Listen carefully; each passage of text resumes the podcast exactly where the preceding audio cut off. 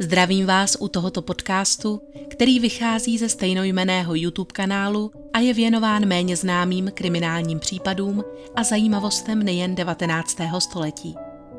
Pokud vás zajímají dobové fotografie a další materiály, určitě se podívejte i na originální kanál. Odkaz je přiložen v popisku. Pohodlně se usaďte, přeji příjemný poslech. Vítejte u dalšího pozapomenutého případu z historie. Tento se odehrál před 120 lety v Austrálii a dodnes je znám jako tovická tragédie nebo také záhada. Přenesme se tedy nyní pomyslně na australský venkov do oblasti Long Plains, přibližně 73 kilometrů severně od města Adelaide, kde leží malé městečko Tovita. Jeho jméno by kromě místních znal pravděpodobně jen málo kdo. Nebýt záhadné vraždy, která mu vysloužila temný věhlas po celé Austrálii. Původní osada, tvořená několika staveními, byla na tomto místě založena německými přistěhovalci roku 1876 díky vynikajícímu zdroji vody, který byl hojně využíván projíždějícími osadníky k napájení hospodářských zvířat. Někteří farmáři si zde ale zabrali své pozemky již o celých deset let dříve. Povětšinou to byly vendové nebo lužičtí srbové. Koncem 19. století čítala Tovita několik domů a měla i svůj kostel, poštovní úřad a školu. Šlo o komunitu uzavřenou s velmi blízkými a provázanými vztahy. Když tedy v této poklidné venkovské oblasti došlo roku 1902 k vraždě, místní obyvatelé byli pochopitelně otřeseni. Znamenalo to, že vrah je s velkou pravděpodobností jedním z nich. Vše se odehrálo na nový rok, v noci na 2. ledna, když do přístavku u Kůlny, kde spávali bratři Šipanové, vtrhla jejich starší sestra Mary. Byla na smrt bledá a sotva popadala dech, jak za běhu křičela z plna hrdla, že se do jejich domu vkradl cizí člověk. Jí samotné se podařilo jen tak tak uniknout, ale v pokoji zůstala s útočníkem mladší sestra Berta. Devatenáctiletý August, vytržený z hlubokého spánku, zprvu nechápal, co se děje. Jeho mysl ještě spola omámená ulpívajícími sny mu napovídala, že se Mary nejspíš jen něco zdálo. Neutuchající sestřin křik ho ale nakonec přece jen přiměl vstát a obléknout se. Mary jej zapřísahala, aby okamžitě pospíchal na nedaleký Henkeho statek a přivedl pomoc. Ona společně s šestnáctiletým Wilhelmem zatím počkají zde. Mladík se tedy vypravil na cestu, ale vrátil se sám. Soused nevrlý z nenadálého probuzení jej odbil a doporučil, ať raději zajde k Lembertům. Manželé Lembertovi, jejichž dům byl vzdálen pouhý kilometr od Šipanovic stavení, byli nejen nejbližšími sousedy, ale jejich 27-letý syn byl shodou okolností též okresním strážníkem. Pro mnoho lidí je proto dodnes nepochopitelné, proč cesta mladého Augusta nesměřovala nejprve tam. Když se tedy vrátil s nepořízenou, navrhla Mary, aby se nejprve vypravili do domu podívat sami, jestli vetřelec již neuprchl. Vyzbrojeni vidlemi se tak potichu přikradli k hlavnímu stavení. Tento jednoduchý obdélníkový přízemní dům disponoval celkem třemi průchozími místnostmi a dvěma hlavními vchody. Jeden vedl do prostorné kuchyně, druhý do rodičovské ložnice a pouze do pokoje děvčat, který se nacházel úplně vzadu, bylo možné dostat se pouze skrze ložnici rodičů. Mladí tedy nejprve vkročili otevřenými dveřmi do kuchyně, kde je obklopilo naprosté ticho. Mladík několikrát zavolal sestřino jméno, ale pokud se zde třináctiletá Berta někde ukrývala, nevydala ani hlásku. Dveře do ložnice sousedící s kuchyní byly zavřené. Na to si všimli na kuchyňské podlaze několika temných skvrn, ve světle petrolejky takřka černých. August pochopil, že zde mezi tím muselo dojít k něčemu strašnému a bylo zřejmé, že konstáblova přítomnost je nevyhnutelná. Vyběhl tedy znovu, tentokrát na opačnou stranu na Lembertovic farmu. O necelou čtvrt hodinu později už do domu vstupoval konstábl vybavený lampou, obuškem a pouty. Scéna v kuchyni se nezměnila, jen drobné kaluže krve začínaly již pomalu tuhnout. Množství krve na sedačce, podlaze i stěnách jen umocnilo policistovo neblahé tušení. V ložnici rodičů pak Lambert učinil nález, jehož se všichni obávali. V kaluži krve zde tváří k zemi ležela mladičká dívka a její tělo bylo poseto nesčetnými bodnými ranami. Muž se vrátil do kuchyně, kde oznámil Mary, Augustovi a Wilhelmovi, že jejich sestra je mrtvá a oni by měli neprodleně opustit dům a ničeho se nedotýkat. Sourozenci byli pochopitelně otřesení. Konstábl je proto odvedl do svého domu, kde jim manželé Lambertovi nabídli teplou deku, šálek čaje a především útěchu v jejich žalu. Zde strávili noc až do šesté hodiny raní. Oka ale nedokázal zamhouřit nikdo z nich. Konstábl mezi tím osedlal koně a hned za rozbřesku se rozjel do města sepsat na policejní stanici hlášení a především přivolat posily. Sourozenci Šipanovi se ve společnosti paní Lembertové vrátili k domu až ráno. Celé dopoledne pak strávili na lavičce před kůlnou, kde vyčkávali nejen na příjezd policie, ale především svých rodičů, kteří se měli zanedlouho dozvědět tu tragickou zprávu. Otec s matkou totiž trávili již pátý den na návštěvě u přátel v přibližně 20 kilometrů vzdáleném Eden Valley, kde také oslavili příchod nového roku a plánovali vrátit se domů právě 2. ledna. Zdálo se tedy, že výběr této lednové noci pro vraždu nebyl zcela náhodný a pachatel poměry v domě znal. Musel vědět, že chlapci spávají zhruba v 80 metrů vzdáleném přístavku, rodiče odjeli a dívky jsou tak v domě v noci zcela sami. To ale mohl vědět v to vidět takřka kdokoliv.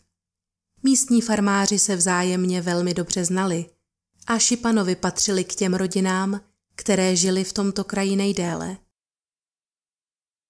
Otec Johann Mates Šipan, narozený 15. prosince roku 1850 v německé Chotěbuzi, přicestoval s rodiči do Austrálie již ve svých třech letech.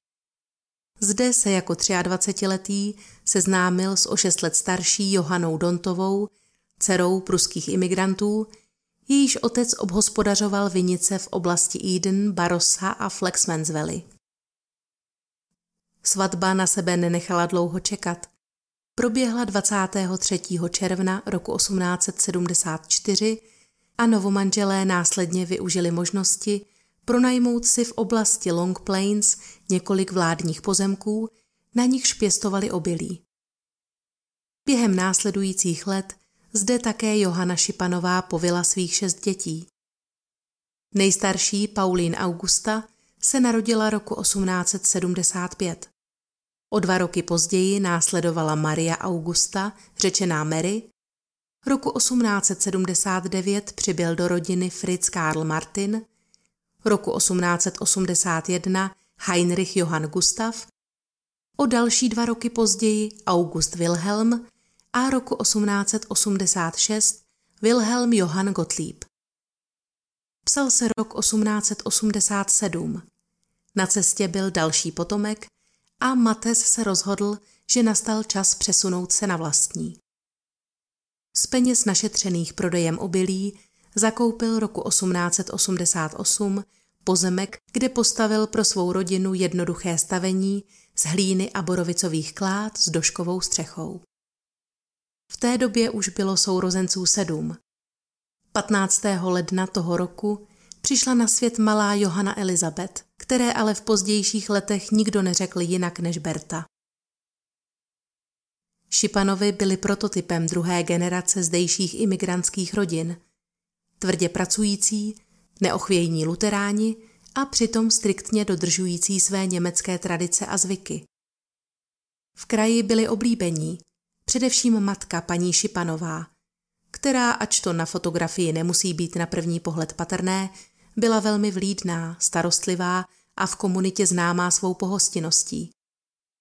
Byla to ona, za kým děti chodili, když potřebovali podpořit, nebo zkrátka jen vyslechnout laskavé slovo od milujícího rodiče. Mates byl oproti tomu stejně jako většina otců té doby vůči dětem odtažitější a věnoval jim svou pozornost, jen když je musel naučit nějakou dovednost nebo uděloval tresty. K tomu docházelo poměrně často. Mates byl jako otec důsledný a přísný. Jemuž stačilo málo k tomu, aby se rozčílil pro nějakou malichernost.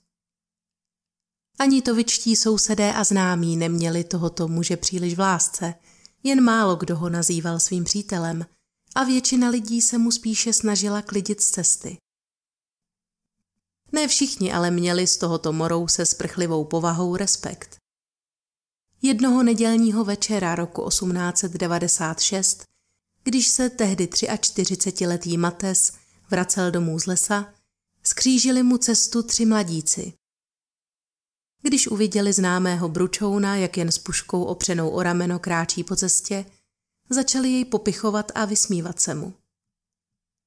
Od urážek nebylo daleko k otevřeným výzvám a bylo zřejmé, že se mladíci snaží Matese vyprovokovat. Opakovaně jej ponoukali, aby po nich vystřelil, jeli takový hrdina, jak se tváří. Muž je varoval, aby svého počínání nechali, ale ti místo ústupu pokračovali ve svých posměšcích a dokonce začali házet kamením. Tehdy pohár Matesovi trpělivosti přetekl a muž skutečně vystřelil. Mělo to být pouhé varování, střela směřovala do země. Náboj se však nešťastně odrazil a zasáhl jednoho z mladíků do lítka. Mates Šipan byl pro tento čin později zatčen a před soudem v Adelaide důkladně pokárán a upozorněn, že pokud by se střela odrazila ještě nešťastněji a mladého muže usmrtila, mohl by také skončit na šibenici v Adelaide Goal – a měl by si tedy střelbu do země pro příště odpustit. Nakonec byl propuštěn na kauci, ale tento incident ještě umocnil špatnou pověst, kterou mezi lidmi dosud měl. Nejen, že se mu sousedé od té doby ještě více vyhýbali, ale i on sám jakoby po této zkušenosti pozbyl veškeré zbytky důvěry vůči lidskému pokolení. Uzavřel se do sebe a byl čím dál podezíravější a zamlklejší. Zásadní změny v rodině přinesla i následující léta. Roku 1899 zemřela na tuberkulózu nejstarší dcera Paulin a tři starší synové si postupně našli práci v jiných oblastech a odešli z domu. Na farmě Šipanových tedy s rodiči zůstali jen bratři August, řečený Gustav a Wilhelm, kteří byli pro svůj pomalejší úsudek a mezery ve vzdělání vnímáni mezi lidmi v okolí jako poněkud mentálně znevýhodnění. Fyzickou práci na farmě ale odváděli poctivě a byli svému otci spolehlivými pomocníky. Dále zde pak byla 24-letá Mary a Berta, které v době útoku chyběly pouhé dva týdny do 14. narozenin. Obě děvčata pracovala v konzervárně v nedalekém městečku Engeston. V kolektivu byly oblíbené, ale spíše než jako sestry působily na ostatní jako matka s dcerou. Důvodem nebyl jen velký věkový rozdíl, ale i zcela rozdílné vlastnosti a vystupování. Zatímco Mary byla seriózní, poněkud zamlklá a často obtížně skrývala nejistotu, mladičká Berta byla o poznání sebevědomější, společenská, silná na těle i na duchu. Oplývala pevnou vůlí a schopností dosáhnout všeho, čeho si jen zamanula. O tom ostatně svědčil i její vztah s otcem. Vůči Bertě byl prý totiž tento jinak nekompromisní a přísný rodič nadmíru schovývavý a dokázal jí v mnohém vyhovět. Říkalo se, že Berta je nejoblíbenějším dítětem Matese Šipana a má ho doslova omotaného kolem prstu. Uplynulo třináct let od chvíle, kdy otec rodiny postavil na pozemku spadajícím pod oblast Tovita primitivní stavení se stodolou, stájí a několika kůlnami z borovicových kulatin, kde celá rodina žila a farmařila. Tato chalupa ale již dávno přestala vyhovovat moderním standardům a Mates se spolu s Hochy rozhodl postavit na dohled starého stavení nový kamenný dům s podzemní spižírnou a dvěma velkými zásobárnami vody. Stavba postupovala pomalu a celá rodina proto dosud obývala původní stavení. Rodiče se dvěma děvčaty jeho hlavní část a chlapci se dělili o přístavek u Kůlny, vzdálený několik desítek metrů za domem. Když se manželé Šipanovi vypravili 27. prosince k přátelům do Eden Valley na novoroční oslavy, netušili, že zde nechávají své čtyři děti v šanc nebezpečí. První dny jejich nepřítomnosti ostatně plynuly jako všechny jiné. Ani na nový rok se nezdálo, že se schyluje k něčemu neblahému. Mary později popsala události tohoto dne takto. Cituji. Na nový rok jsme s Bertou byli celý den až do večeře doma. Chlapci šli po půstu střílet papoušky. Můj bratr Willy je pak čistil ve stáji. Používal k tomu nůž s černou rukojetí. Nevím, kde ho potom položil, ale říkal, že ho dal na kuchyňský stůl. Nevzpomínám si, že bych ten nůž potom viděla. Potom se chlapci oblékli a šli k Jimovi Blankironovi, kde zůstali až do oběda. Odpoledne se tam vypravili znovu. Berta obědvala s námi. Měli jsme studené nasolené maso. Žádné čerstvé jsme doma neměli. Poslední čerstvé maso jsme jedli, než otec s matkou odjeli. Papoušci ještě nebyli uvaření a tak jsem je schovala do spíže na později. Zůstali jsme doma asi do šesti hodin, kdy Berta z Henkeho děvčaty odešly k paní Mečasové. Ráno měla na sobě černou sukni a černou halenku. Odpoledne se převlékla do červené pruhované halenky a bílé sukně. V půl sedmé jsem uviděla děvčata v naší ohradě. Zavolala jsem na Bertu, aby mi pomohla napojit ovce. Napojili jsme je a pak si dali společně čaj. Kolem sedmé hodiny jsem sklidila ze stolu a umyli jsme se. Potom jsem seděla venku téměř do osmi hodin. Rozsvítila jsem lampu a chystala se jít spát. Když jsem právě vcházela do ložnice, vrátili se moji dva bratři. Berta už byla v posteli. To bylo kolem osmé hodiny. Když se chlapci objevili v kuchyni, ještě jsme nebyli svlečené. Poprosili mě o koláč, tak jsem jim ho přinesla z venkovní spíže, posadila jsem se na pohovku a čekala, až si vypijí čaj. Nádobí jsem nechala na stole a pak jsme si šli všichni lehnout. Chlapci zavřeli dveře do kuchyně, ale nezajistili je. Aby se dali otevřít venčí, musí se totiž zatáhnout za provázek, aby se zvedla západka. Zevnitř se dají zajistit kolíčkem, ale to před spaním nikdy neděláme. Převlékla jsem se do noční košile a svoje pracovní oblečení, černou sukni a bílou zástěru odnesla do spižírny. Kvůli tomu jsem ještě musela ven. Při zpáteční cestě jsem dveře do kuchyně zajistila. Berta se právě chystala do postele. Zula jsem si boty, svoukla světlo a šla si lehnout vedle Berty. Sdíleli jsme jednu postel. Berta spala u zdi a já na vnější straně. Lehli jsme si kolem půl deváté, přičemž jsme byli asi ještě čtvrt hodiny vzhůru. Berta si posteskla, že chlapci nepřinesli zlovu žádné králíky. Pak už jsme spolu nemluvili. Usnula jsem a myslím, že Berta v té době už taky spala. Nic jsem neslyšela až kolem desáté hodiny. To mě probudila tíha na prsou. Cítila jsem, že na mě leží něco těžkého. Pokusila jsem se pohnout a najednou jsem uslyšela, jak ten člověk vyskočil. Vstala jsem z postele a v tom mě chytil za obě ruce. Přitlačil mě k šicímu stroji a mrštil se mnou na nízký odkládací stolek. Díky tomu jsem se přiblížila ke dveřím. Stále mě držel za pravé zápěstí. Křičela jsem na Gustava, ale ten člověk vyštěkl sklapně nebo tě zabiju. V tom jsem zahlédla záblesk a uslyšela, jak něco spadlo. Vypadl mu nůž a mně se díky tomu podařilo vymanit z jeho sevření. Berta byla stále v posteli, slyšela jsem, jak křičí. Na židli, u dveří vedoucích do ložnice rodičů, ležela moje stará sukně. Popadla se mi a vyběhla přes pokoj do kuchyně a dveřmi ven. Celou tu dobu jsem hlasitě volala na Gustava, ale neslyšel mě. Když se pak vrátil s panem Lembertem a ten šel dovnitř, čekali jsme v kuchyni u dveří. Řekl nám, Berta tam leží mrtvá. Než zhasl lampu a odešli jsme, vzala jsem si z ložnice rodičů boty a v kuchyni si je obula. Nic jiného jsem si nevzala a na nic nesahala. Pak jsme odešli na Lembertovic farmu a vrátili se až ráno. Do domu nikdo z nás nevstoupil, dokud nedorazila policie. Já jsem jen šla s paní Lembertovou do podzemní spižírny, kam jsem si předchozího večera odložila šaty. Konec citace. Když se na místo dostavil příslušník policejního sboru v Trurou, konstábl Mowbray, pustil se do ohledání místa činu a zajistil v domě dva nože. Jeden menší, který ležel na kuchyňském stole, a jeden velký ve spíži. Vnitřek domu připomínal jatka.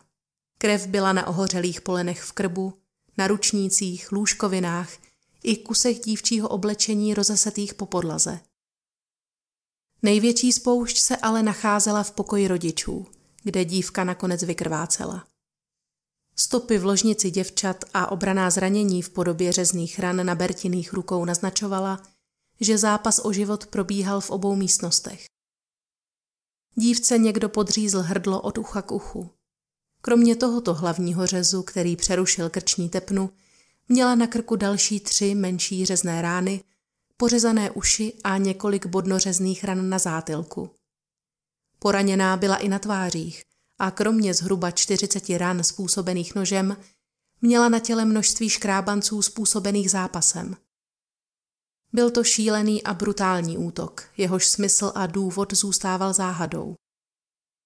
Pozdější pitva odhalila, že žaludek oběti byl prázdný s výjimkou malého zbytku rybízového koláče a nic nenasvědčovalo tomu, že by byla dívka vystavena jakémukoliv násilí sexuálního charakteru.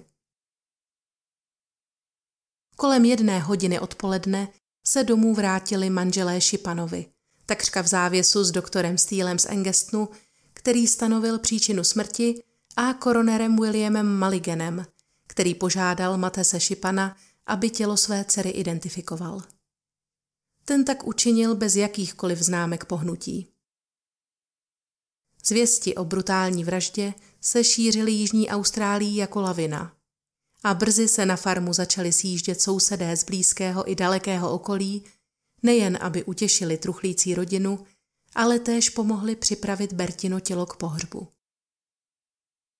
V pátek 3. ledna truchlili schromážděné rodiny nad Bertiným tělem a po krátkém obřadu jej za zpěvu písní odnesli na nedaleký sedenský hřbitov, kde byla uložena k poslednímu odpočinku.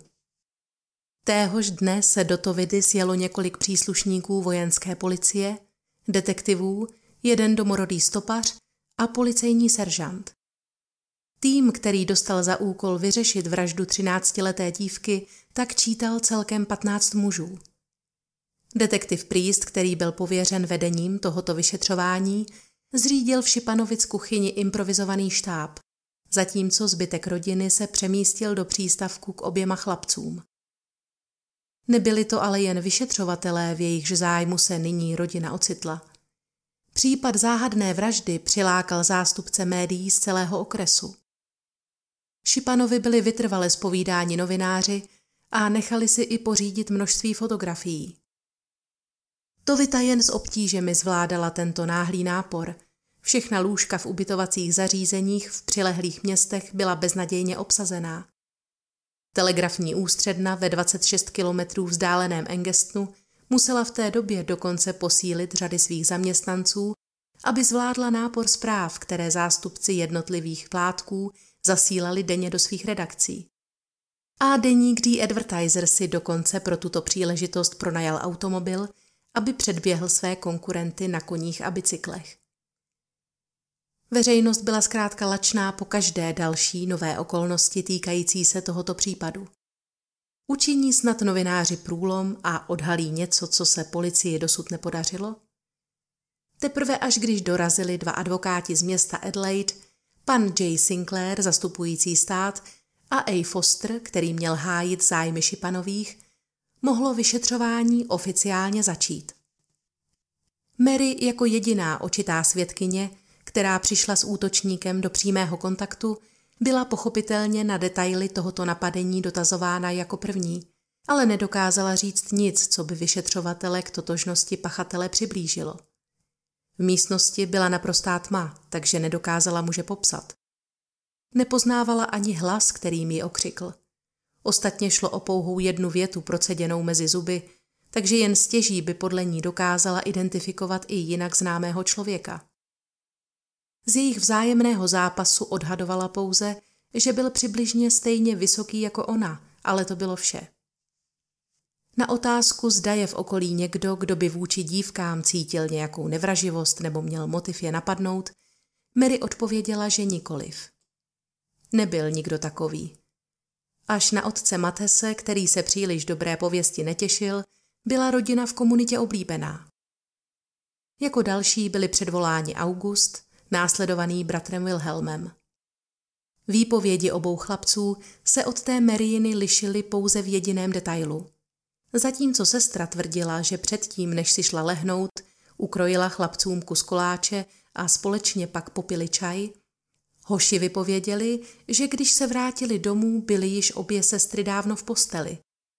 Obsloužili se protokoláčem sami, načež se i oni šli uložit ke spánku. Přestože se výslechy táhly dlouho do noci, ani dotazování rodičů nenabídlo žádné nové stopy nebo jasný motiv útoku. Vyšetřování bylo proto odloženo na následující den od 8 hodin ráno. Kolem desáté dopoledne usedla na svědeckou židli znovu Mary Šipanová. Na sobě měla hnědé šaty, bílou zástěru a černý klobouk s černým zdobením. Po složení přísahy, což se při vyšetřování obvykle nedělalo, odpovídala po následující čtyři a půl hodiny na všechny otázky, které jí byly položeny, bez sebe menšího záchvěvu emocí. Přestože ani na okamžik nezaváhala, objevilo se v jejich slovech hned několik nesrovnalostí, které mohl samozřejmě vyvolat šok z přestálého napadení, nicméně upoutali pozornost detektiva Prísta, který se na ně zaměřil. Poprvé Mary vypověděla, že když se jí podařilo uniknout z útočníkova sevření, stihla si ve spěchu vzít sukni přehozenou přes židli a urychleně pospíchala k vchodovým dveřím z kuchyně. Detektiva zarazilo, jak se jí podařilo počínat si takto obratně, když byla v domě, jak sama uvedla, naprostá tma. Navíc uvažovala nebývale pragmaticky na to, že právě čelila přímému nebezpečí smrti. Mary opáčila, že nepotřebuje světlo k tomu, aby se dokázala zorientovat v důvěrně známém prostředí a přesně věděla, kde židle za dveřmi stojí. Pokračovala tím, že se později již za přítomnosti konstábla Lemberta v kuchyni obula, nic jiného si z domu nevzala a vrátila se zpět na místo činu až po příjezdu policie. U Lembertových ale měla na sobě slaměný klobouk proti slunci, který byl uložen právě v krabici v pokoji obou děvčat. Do ložnice se tedy přece jen musela vrátit, což také nakonec zohlednila ve své pozměněné výpovědi. Další nesrovnalosti se objevily ohledně nože, jímž byla obě děvčata ohrožována. Na otázku, jak mohla Mary vědět, že útočník je ozbrojen, mladá žena odpověděla, že si tuto skutečnost uvědomila teprve až ve chvíli, kdy zahlédla záblesk čepele a zaslechla, jak zbraň dopadla na zem. Po připomínce, že dle jejich vlastních slov byla neprostupná tma a malým okénkem nepronikalo do ložnice ani měsíční světlo, tedy nemohla zahlédnout žádný záblesk, pozměnila svou výpověď tak, že se v okamžiku, kdy ji útočník uchopil za pravé zápěstí, dotkla rukojeti. Další okolnosti, které začaly na celou tragédii vrhat nové světlo, doplnil doktor Steele, který jako první ohledal tělo zavražděné dívky. Uvedl, že na zemi leželo několik cárů látky z jiné noční košile, kterou na sobě ale toho dne neměla Berta ani Mary.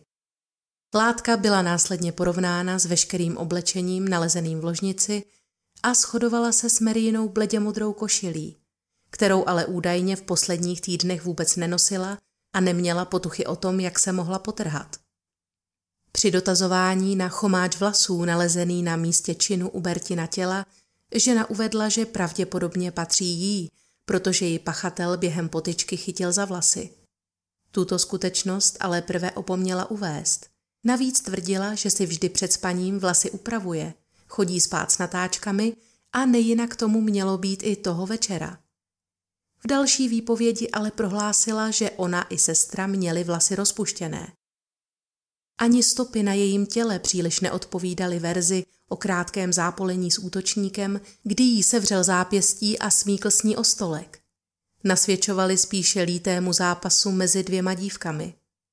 Stejně jako Berta měla i Mary poškrábané paže a množství modřin po celém těle, především v horní části stehen a na kolenou.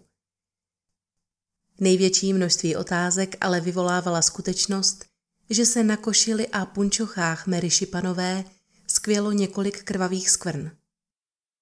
Mary sice během slyšení uvedla, že před několika dny asistovala otci při porážení ovcí, ale doktor Smith, který byl speciálně přivolán k posouzení těchto skvrn, zřejmě neznal Ulenhutovu metodu, protože nedokázal ověřit, zda jde skutečně o krev ovčí nebo lidskou.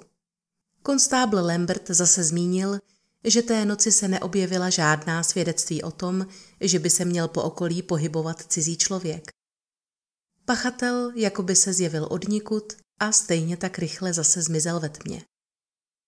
Vyšetřovatelé začali zvolna pochybovat o tom, zda někdy záhadný útočník, který se náhle zjevil v domě, vůbec existoval a zda si jej mladá žena nevymyslela k zakrytí vlastního zločinného jednání, případně aby uchránila člověka, kterého sama dobře znala. Přestože prve uvedla, že během nepřítomnosti rodičů je na farmě nikdo nenavštívil, během své druhé výpovědi připustila, že 29. prosince se v domě přece jen objevil cizí člověk. 23-letý dělník v zemědělské výrobě stovidy Gustav Ničke. S nímž již déle než rok udržovala utajovaný milenecký poměr. Dobře věděla, že její otec by tento předmanželský vztah nepřipustil a odsoudila by jej i konzervativní tovická komunita. Milenci se proto scházeli výhradně tehdy, když rodiče odjeli a nemohli je vyrušit ani nikdo z bratrů, kteří by mohli vše vyzradit otci. Jediná Berta o sestřině poměru věděla.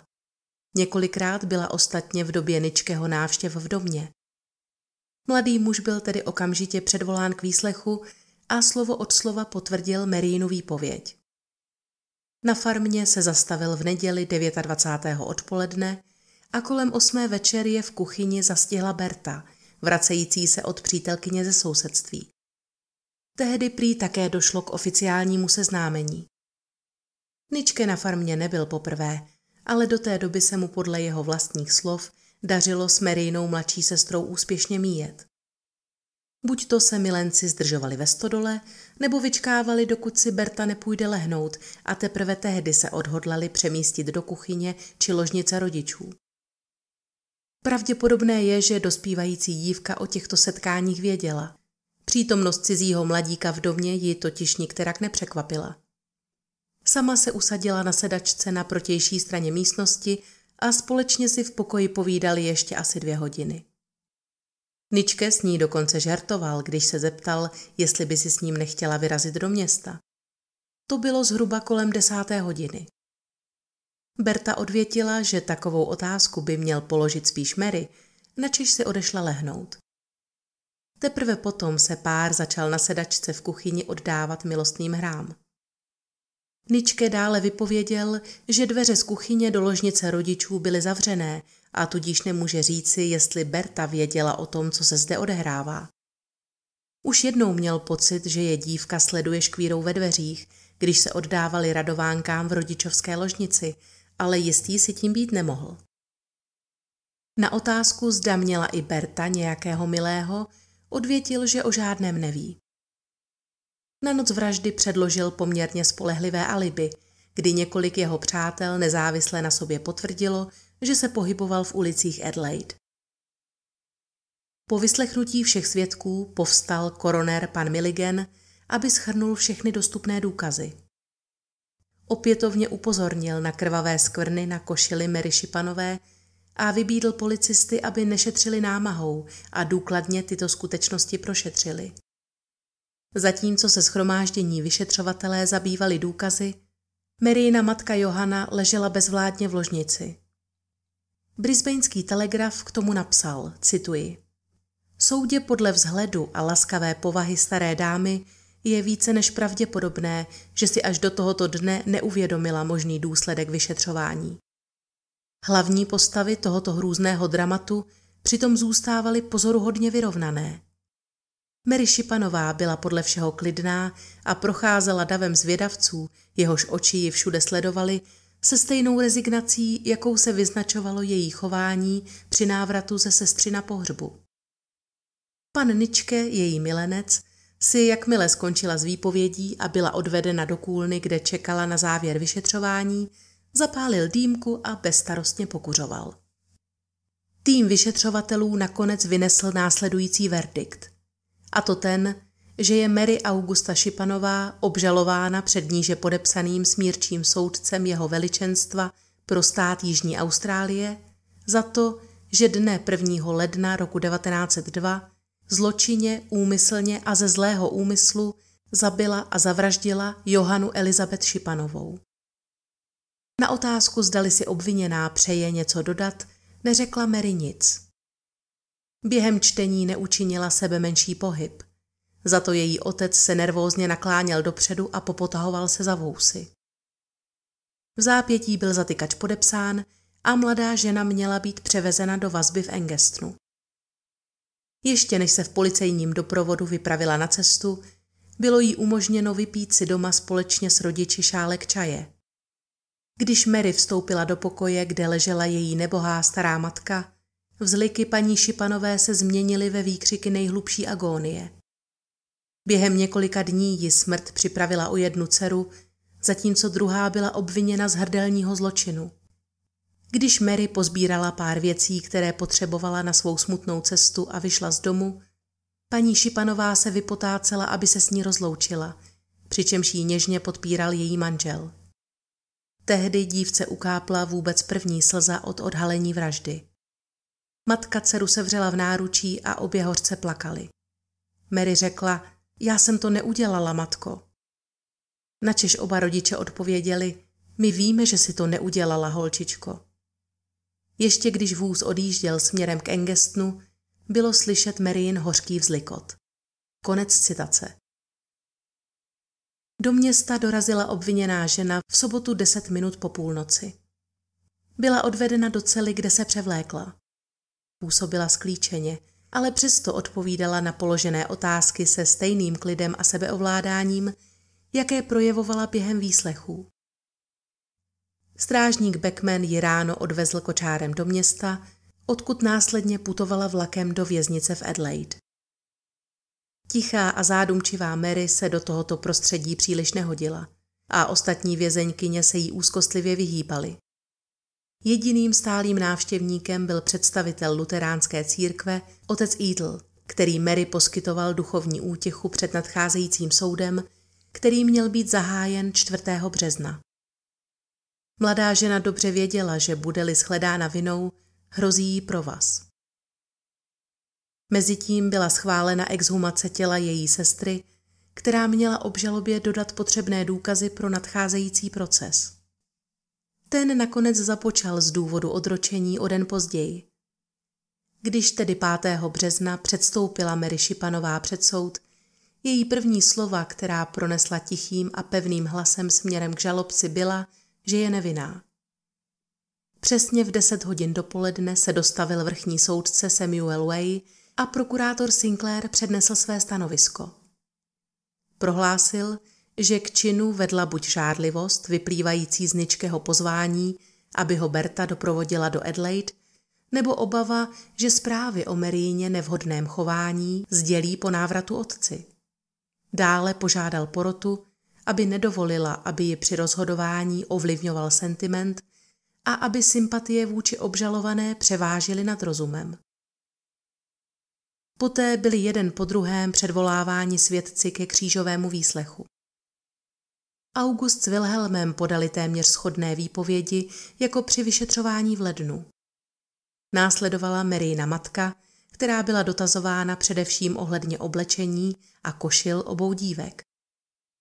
Druhého dne vystoupili sousedé Lempertovi, pan Henke s rodinou a Gustav Ničke. Ten se, ačkoliv mu nebyl dokázán žádný podíl na vraždě, stal v očích veřejnosti hlavní zápornou postavou tohoto případu. Během líčení byl obhajobou prezentován jako padouch, který svedl počestnou mladou ženu ke hříchu a sympatie diváků se postupně začaly otáčet v Marin prospěch. Ke konci procesu už většina lidí věřila v její nevinu a naopak se začaly šířit klepy, že je to Ničke, kdo by mohl mít s Bertinou smrtí něco společného. Kromě Mary si měl totiž ve stodole užívat právě i s její třináctiletou sestrou, k čemuž se měl údajně během jedné ze svých výpovědí také přiznat. Tato zpráva se ale objevila pouze ve dvou mezistátních novinách New South Wales Newspaper a The West Australian. Jejichž redaktoři se zapřísahali, že obdrželi dopisy od několika diváků soudního přelíčení, kteří jsou ochotni dosvědčit, že se Ničke skutečně přiznal k sexuálnímu styku s třináctiletou dívkou. Což by mohlo vysvětlovat i tu náhlou vlnu nevole vůči tomuto muži. Nepřeháním, když řeknu, že tento proces mu dočista zničil pověst. Po cestě ze soudní budovy byl dokonce pronásledován několika skupinkami spravedlivých spoluobčanů, kteří jej zanedlouho dohnali a uštědřili mu několik ran do obličeje. Muž se pokoušel oslovit opodál stojícího drožkáře, ten však znalý okolností procesu stejně jako všichni ostatní ve městě odmítl muže přepravit. Ten proto prchal ulicí dál a teprve až pochůzkář, přivolaný jeho křikem, zabránil dalšímu linčování. Šestého dne byly konečně schrnuty všechny předložené důkazy i výpovědi předchozích dnů a porota se odebrala rozhodnout o dalším osudu 24-leté Mary Šipanové. Ta seděla klidně na svědecké lavici a tiše očekávala verdikt. Po osmé hodině večer předstoupil předseda poroty John Bradley, který prohlásil, že podle názoru poroty je Mary nevinná. Ta divácká část, která věřila v Marynu nevinu, propukla v jásot a ze všech stran se ozývalo hlasité provolávání slávy a potlesk. Z ženy obviněné z vraždy se stala známá osobnost. Každý si přál alespoň na okamžik zahlédnout její tvář nebo s ní promluvit, když byla odváděna do policejního vozu, který jí měl dopravit domů. Za to Gustav Ničke byl sroceným davem zasypán urážkami a nadávkami. Policie se musela dokonce uchýlit ke krycímu manévru, aby se muž vůbec mohl nepozorovaně dostat ze soudní budovy a nepřijít přitom k úhoně. Jeho tvář se během procesu objevila ve všech novinách po celém světě, takže sotva existovalo v Jižní Austrálii místo, kam by mohl vkročit, aniž by nebyl okamžitě poznán. S Mary se od té doby již nesetkal. Opustil stát, legálně si změnil jméno na Gus Nichols, oženil se a zbytek života strávil v ústraní v kruhu své početné rodiny. Osvobozující verdikt za sebou zanechal rozpolcenou společnost. Na jedné straně stáli Meríni podporovatelé, kteří ani na okamžik neuvěřili, že by byla mladá žena takového činu vůbec schopná, a na straně druhé ti, kteří by nejraději viděli vražetkyni na šibenici. Vyčerpávající proces a rozporuplné reakce okolí se ale nepodepsaly jen na obviněné, nýbrž na celé její rodině, která se po této mediální smršti uzavřela před celým světem.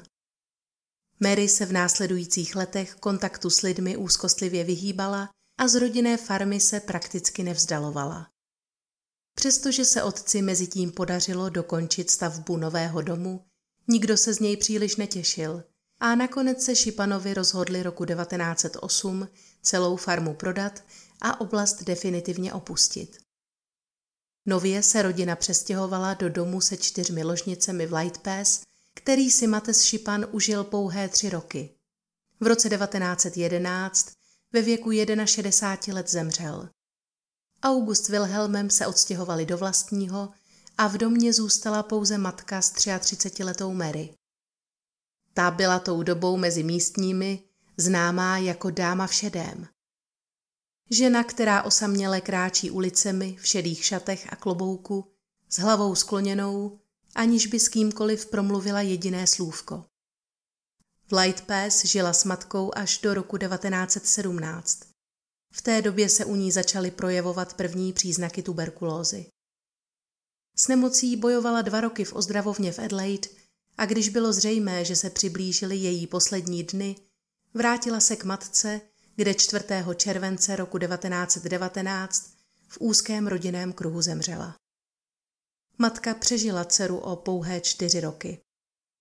Bertin vrah tak nebyl nikdy potrestán a dodnes v této oblasti kolují nejrůznější teorie o tom, kdo mohl mít dívčinu smrt na svědomí. Všichni se ale ve směs shodují na jediném, že vyšetřovatelé při hledání pachatele zásadním způsobem pochybili. Což nedlouho po samotném procesu potvrdil i soudce Josiah Simon, který ve svém prohlášení ostře kritizoval postupy policie i práci s důkazy. Poukazoval především na fakt, že vyšetřovatelé si zvolili tu nejsnažší možnou cestu, tedy od samého počátku se zaměřili pouze na Mary a na místo objektivního schromažďování informací měli na zřeteli především získat dostatek usvědčujících důkazů proti mladé ženě, aniž by se byt jen na okamžik zaměřili na sousedy z okolí nebo ostatní členy rodiny. V hledáčku byla od samého počátku pouze jediná osoba a zatímco nepřímé důkazy, které hovořily v její neprospěch, byly náležitě akcentovány, ty, které mohly vyšetřování nasměrovat jinam, byly zcela opomenuty nebo dokonce zatajeny. U brány na Šipanovic pozemku se například objevily neznámé stopy bot, které, ačkoliv si vyšetřovatelé najali domorodého stopaře, nikdo nakonec blíže neskoumal a postupem času byly nenávratně překryty dalšími stopami a poškozeny koly vozů. Nikdo nevěnoval pozornost ani nálezu, který učinil jeden z místních, poblíž vodní nádrže na půl cesty mezi Šipanovic farmou a místem zvaným Gretstown Corner. Někdo zde bezprostředně po vraždě odhodil hromádku silně zakrvácených pánských svršků a Mary to podle všeho být nemohla. Zda toto ošacení patřilo pachateli, tedy není jisté, ale zarážející je, že na rozdíl od Maryjiných šatů, na nichž bylo nalezeno pouhých několik skvrnek od krve, nebyly tyto nikdy podrobeny detailnějšímu zkoumání. Přičteme-li fakt, že i některé informace v policejní zprávě byly později úmyslně změněny, máme zde co dočinění s ukázkovou snahou zakrýt vlastní selhání vyšetřovatelů. Mary se totiž během jedné ze svých výpovědí měla přiznat, že pachatelovu totožnost zná, ale tato informace následně ze záznamu zcela zmizela a nezazněla ani před soudem. Lidé v bezprostředním sousedství však měli jasno i tak. Byla zde totiž svědecká výpověď jistého farmáře Grece, který tvrdil, že ho 2. ledna kolem čtvrté hodiny raní probudilo dusání koňských kopyt. V noci byl obvykle klid. Nebylo běžné, aby se po okolí někdo v takovou dobu proháněl na koni. Vyšel proto ven, právě včas, aby v měsíčním světle zahlédl známou tvář muže, který projížděl kolem. Nebyl to prý nikdo jiný, než Mates Šipan, který se měl tou dobou nacházet ve 20 kilometrů vzdáleném Eden Valley. Na první pohled zarážející skutečnost, proč by měl muž zabíjet své nejoblíbenější dítě, dceru vůči níž byl až neobyčejně schovývavý, vysvětlují příznivci této teorie následovně. Berta náhodně zjistila něco, co se neměla nikdy dozvědět. Tedy znala jisté okolnosti zločinu, jehož se měl její otec před lety dopustit a hrozilo, že vše oznámí úřadům. Mates Šipan proto dospěl k závěru, že existuje jen jediný způsob, jak nepohodlného svědka umlčet. Pro svůj čin si vytvořil ideální alibi, návštěvu u přátel, z níž se mohl nepozorovaně vrátit domů a zase odjet, aniž by vzbudil podezření. Sám se prý často podivoval nad tím, že byl od začátku zcela vyloučen z okruhu podezřelých a nebyl policií na svůj pohyb v době vraždy vůbec dotazován. Několik mužů se tehdy rozhodlo absolvovat tuto trasu, aby ověřili, zda je možné urazit takovou vzdálenost na koni v uvedeném čase a vrátit se nepozorovaně do Eden Valley a tento test vyšel příznivě. Jeden z Matesových koní, ustájených u přátel, byl navíc ráno po vraždě zcela zbrocený potem, jako by uháněl celou noc. a sám pachatel se měl na smrtelné posteli ke svému činu přiznat. Tomuto vyznání byl údajně přítomen nejen jeho spovědník, pastor Stolz, ale i všichni zbylí členové rodiny, kteří po tomto prohlášení nehnuli ani brvou. Uchovali rodinné tajemství až do poslední chvíle. Ve světle těchto informací tedy není zcela nemožné, že škrábance Mary utržila při souboji s otcem, když se pokoušela mladší sestru chránit.